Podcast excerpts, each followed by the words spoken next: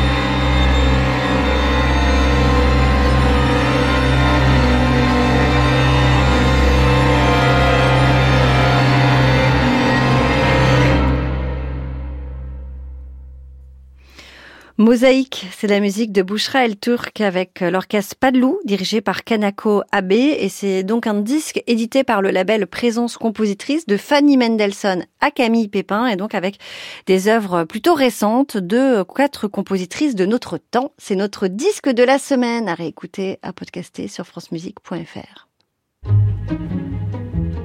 France Musique. En piste contemporain, Munera, Rodolphe Bruno Boulmier.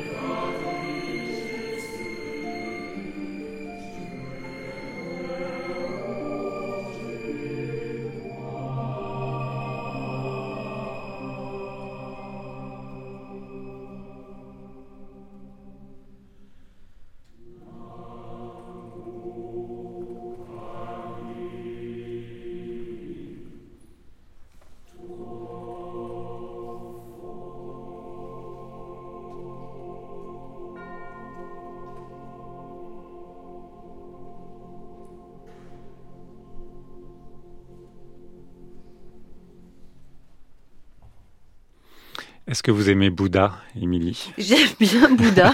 C'est une bonne question pour un dimanche soir. Vous vous attendiez pas, hein? Non, je demandais, franchement, je savais pas que vous me demanderiez comme ça si j'aimais Bouddha tout de go. Et l'éveil de Bouddha, ça vous dit quelque ah oui, ça chose beaucoup. Mm. C'est le début de cette musique que Bouddha se réveille et prend vie. C'est la musique de Tan. Il va y avoir une petite passion après, je le sens. C'est la musique de Tandun. Et oui, c'est la deuxième passion de Tandun. En 2000, il avait écrit une Water Passion. Et il nous propose donc aujourd'hui, 20 ans après, une passion sur le thème de Bouddha, une œuvre monumentale qui implique un chœur, un grand orchestre, six percussionnistes, un ensemble de solistes, des chanteurs indigènes, des instruments traditionnels chinois et un joueur de pipa qui danse. Ça fait beaucoup de monde sur la scène. Mais oui, c'est un immense oratorio, c'est une œuvre colossale, épique. Premier enregistrement mondial donc de cette œuvre. Le New York Times nous parle ici d'une rockstar des compositeurs. C'est vrai que Tandun, avec notamment son Oscar pour la musique euh, du film Tigre et Dragon, est l'une des grandes personnalités de la composition. Et surtout, cette œuvre nous annonce un partenariat, un partenariat entre Decca et l'œuvre de Tandun. C'est le premier volume. Alors on va suivre ça avec Ça va vous passion. faire plaisir, ça. Mais oui, passion, parce que passion Tandun. Et ici, Bouddha Passion, on écoute la fin, puisqu'ici nous sommes au Nirvana. C'est l'Orchestre National de Lyon, sous la direction du compositeur.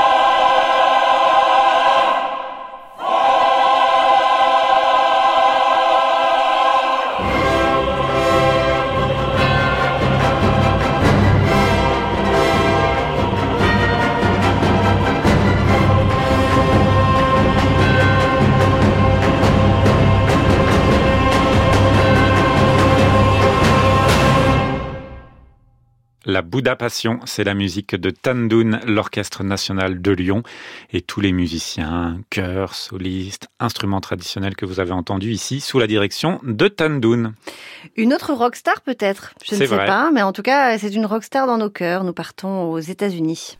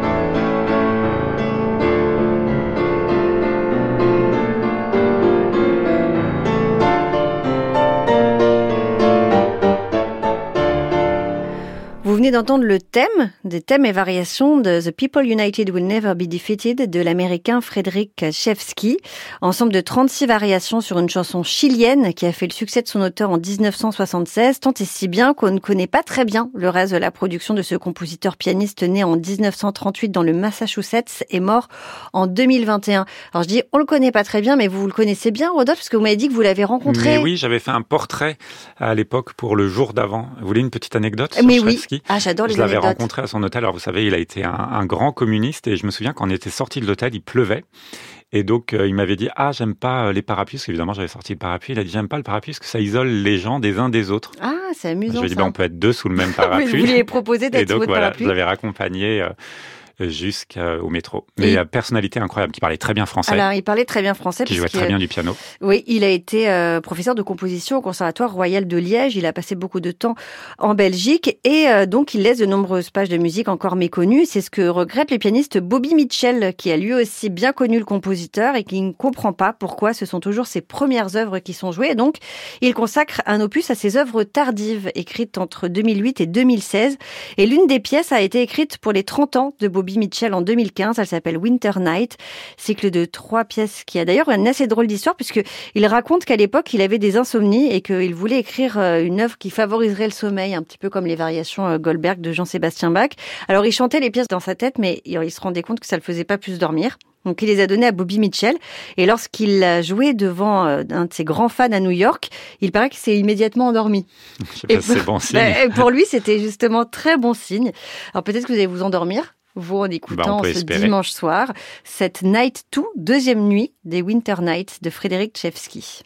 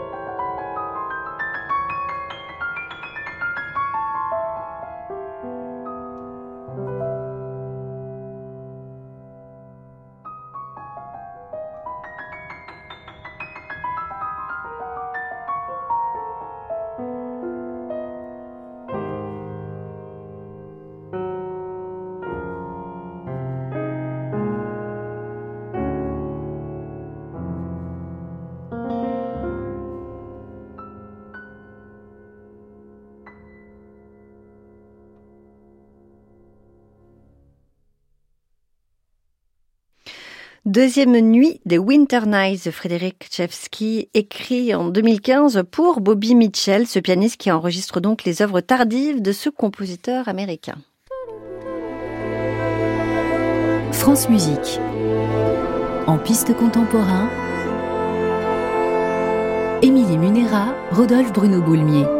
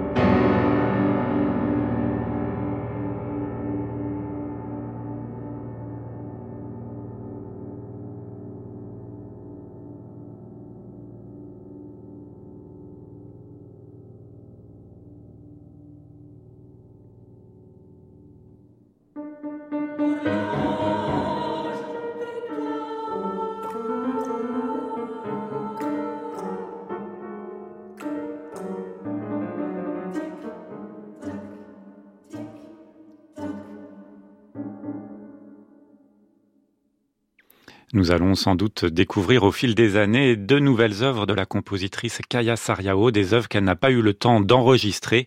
Voici un disque qui n'était pas pensé comme un hommage, mais qui est sorti juste après la mort de la compositrice. Sariao est morte le 2 juin dernier et je vous invite d'ailleurs aussi à écouter notre Carrefour de la création hommage du 2 juillet dernier par Corinne Schneider que vous trouverez sur le site de France Musique. Ce disque nous propose l'intégrale de sa musique chorale et c'est une part importante de son œuvre. Et l'œuvre qu'on vient d'écouter, Horloge tais est très marrante puisqu'elle avait demandé à son fils tout jeune d'écrire un texte. Donc c'est un texte assez naïf mais qui est, qui est très bien mis en musique et qui est très touchant. La musique de Karia Sariao sait mieux que tout autre nous faire sortir du réel, je trouve, pour nous emmener dans son espace imaginaire, une musique extrêmement poétique. On va entendre l'une des pièces majeures, je trouve, de ce disque, c'est Echo, très belle pièce de 2007 qui se souvient des motets de Claude Lejeune. Elle a été écrite pour le jeune chœur de l'Opéra de Paris.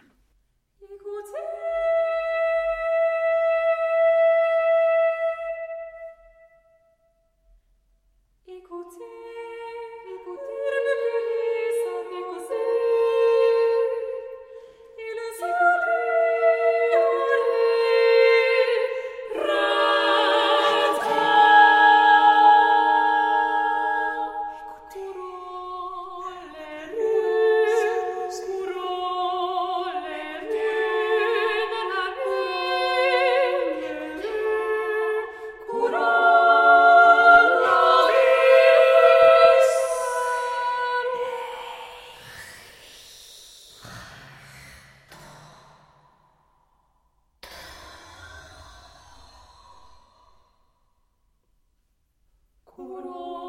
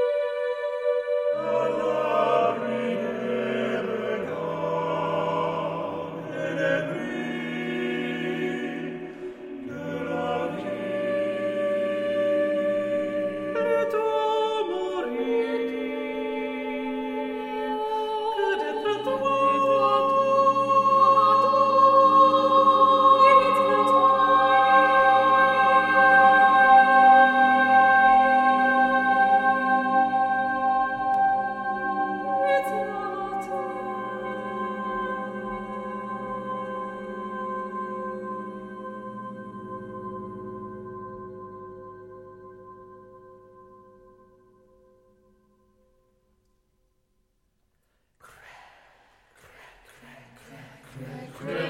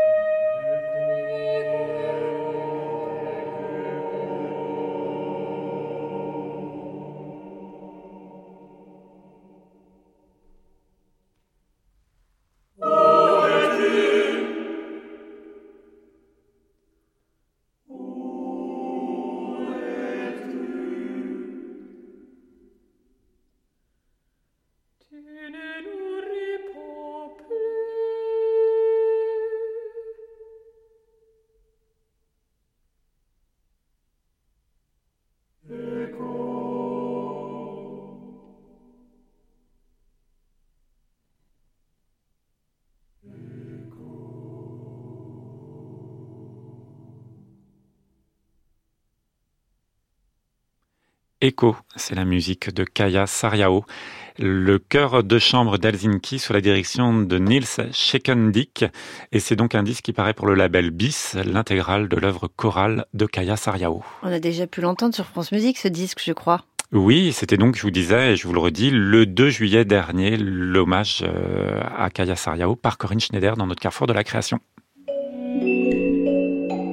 C'est le journal de la création avec Laurent Villarem. Bonsoir, Laurent. Bonsoir Émilie, bonsoir Rodolphe. Est-ce que vous avez passé un bel été Oui. Oui, c'est encore assez proche, on s'en souvient. Ouais, on s'en souvient encore. Alors j'avoue, moi je suis allé au Mexique pendant deux mois et je me suis dit, et si on prolongeait un peu l'été avec un reportage sur la musique mexicaine? Eh bien, bonne idée. Ce qu'il y a d'incroyable à Ciudad de México, c'est comme ça qu'on dit, c'est que c'est une ville complètement folle d'un point de vue sonore. On entend de la musique partout, de la danse, des chants, de l'orgue, des voix, je vous jure, moi si j'étais compositeur, je m'y précipiterais. Eh bien là-bas, j'ai rencontré deux grandes compositrices du Mexique, et vous me connaissez, j'ai fait un reportage. la première, c'est Gabriela Ortiz, la compositrice mexicaine la plus jouée au monde, notamment aux États-Unis par des chefs comme Gustavo Dudamel, Esa Pekka Salonen ou Louis Langré. Et la seconde, c'est Diana Circe, qui habite actuellement à Paris et qui a eu deux créations cet été par l'Orchestre symphonique du Mexique et l'Orchestre symphonique de Mineria. Dans l'interview qu'on va entendre, elle parle de l'image qu'on a en Europe de la musique latino-américaine. Honnêtement, c'est stimulant. Bonsoir, je suis Diana Circe et je suis compositrice et chanteuse. Et bonsoir, je suis Gabrielle Ortiz et je suis compositrice.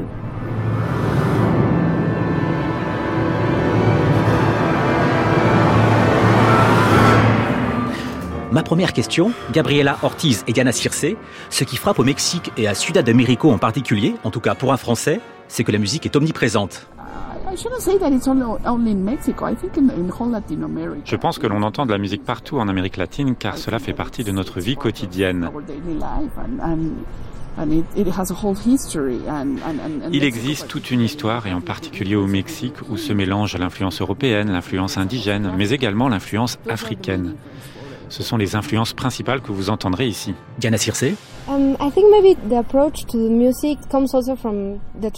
je pense que l'approche de la musique relève de la tradition. Par exemple, chaque fois que vous célébrez ici une naissance, Noël ou le Nouvel An, vous écoutez de la musique. Ou alors quand vous êtes avec votre famille, il y a toujours de la musique en arrière-fond. Ce qui n'est pas aussi fréquent, me semble-t-il, en France. Il y a aussi le fait de danser chaque fois que vous voyez des amis ou de la famille. Cela fait partie de notre manière de vivre ici.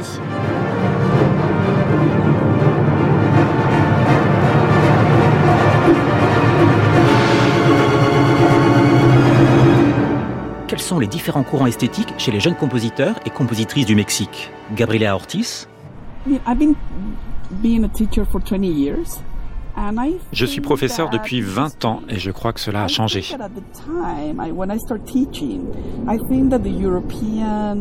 À l'époque où j'ai commencé à enseigner, l'avant-garde européenne était ce qu'il y avait de plus important et les gens voyaient dans l'Europe un modèle. Mais cela a évolué et je pense d'une façon très saine, car il ne faut pas penser que tout vienne de l'Europe ou alors ce serait une forme de colonisation. Nous devons regarder vers d'autres endroits, d'autres géographies et je pense que les gens regardent maintenant aussi vers l'Asie, l'Amérique latine. Et les États-Unis bien sûr. Diana Circe? Tout était très différent quand j'étais à l'université. On ne voyait jamais de compositeurs mexicains dans les programmes d'études. Et je n'avais pas conscience quand j'étais étudiante à quel point il est important de voir qu'il existe des compositeurs de couleur ou des compositrices. J'ai été très chanceuse d'étudier la composition avec Gabriela. Pour moi, cela a été très naturel d'avoir une compositrice mexicaine comme professeur. Les années sont passées et je ne voyais pas cela ailleurs, alors j'essayais de changer cela là où j'étais, par exemple en Allemagne où créé un festival avec des artistes féminines d'Amérique latine.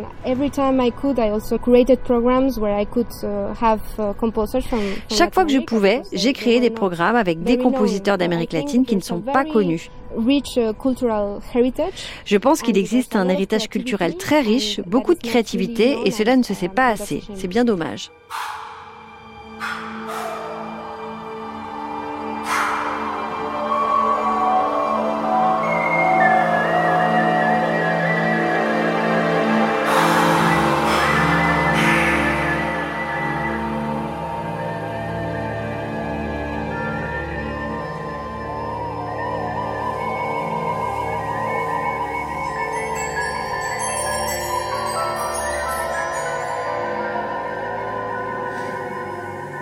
Une question un peu provocatrice. En France, on a tendance à cantonner la musique latino-américaine à des concerts avec des œuvres de Piazzolla, Revueltas ou Villa-Lobos. Est-ce que la musique latino-américaine est une musique exotique? C'est une question importante et il faut en parler. Car moi, quand j'entends la musique française, je ne mets pas d'étiquette et je ne me demande pas si Ravel était français ou espagnol. Car il y a une influence espagnole très forte dans la musique de Ravel. Tout comme je n'entends pas que la musique de Gérard Griset est particulièrement française. Même chose pour la finlandaise Kaya Sariao qui vivait en France. Je ne cherche pas ce genre de choses.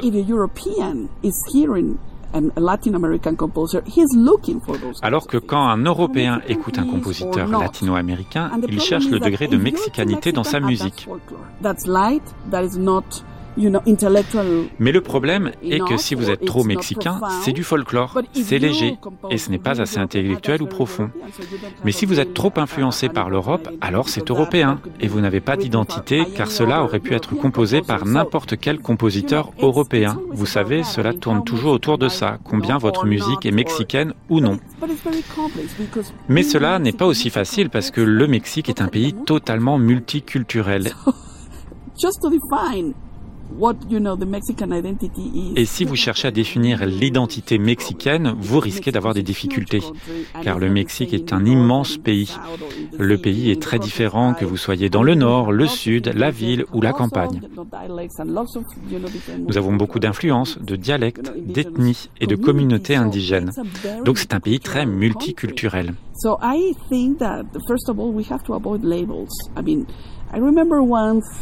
Je pense qu'il faudrait éviter les étiquettes, car je me souviens qu'une fois, on parlait d'ionisation de Varese,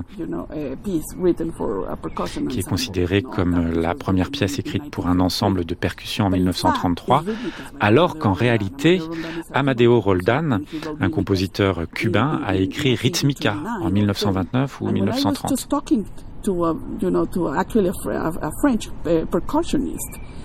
Oh, Lorsque j'ai parlé de cela à un percussionniste français, il m'a dit non, ce n'est pas vrai, car la pièce d'Amadeo Roldan relève du folklore. Il ne pouvait pas imaginer qu'il s'agisse d'une vraie pièce de concert. Il considérait que la seule pièce valable était celle de Varese. Or, cette position est préjudiciable, car c'est ignorer toute une partie de la planète, tout un continent. Hmm. Diana Circe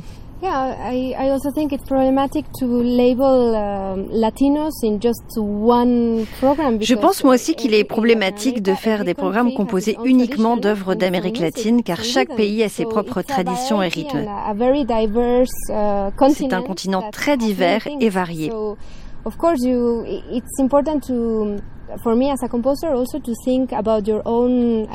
Bien sûr, en tant que compositrice, il est important pour moi de penser à ma propre identité.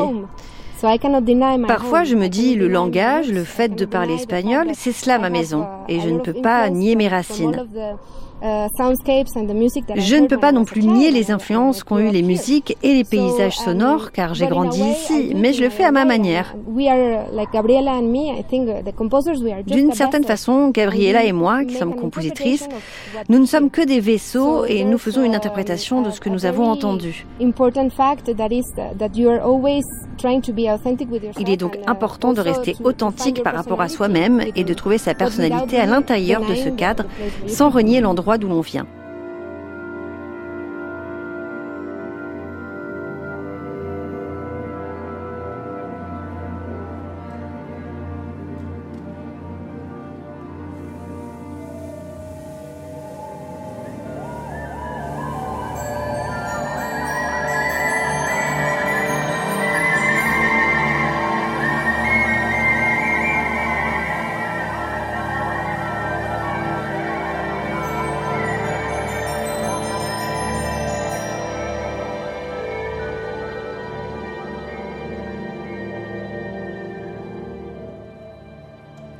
Écoutions des extraits de Ciudad de México de Diana Circe, qui a été donné en création mondiale le 22 juillet dernier par l'Orchestre symphonique de Mineria, dirigé par Carlos Miguel Prieto. Merci Laurent Villarem pour ce reportage au Mexique. Vous êtes resté combien de temps là-bas? Deux mois. Ah oui, vous avez eu le temps de faire le tour du pays alors. On vous retrouve la semaine prochaine. Et merci à Céline Parfenoff qui réalise cette émission, Alex Autinois, Colline Redon et Lisa Crépy. À réécouter sur francemusique.fr.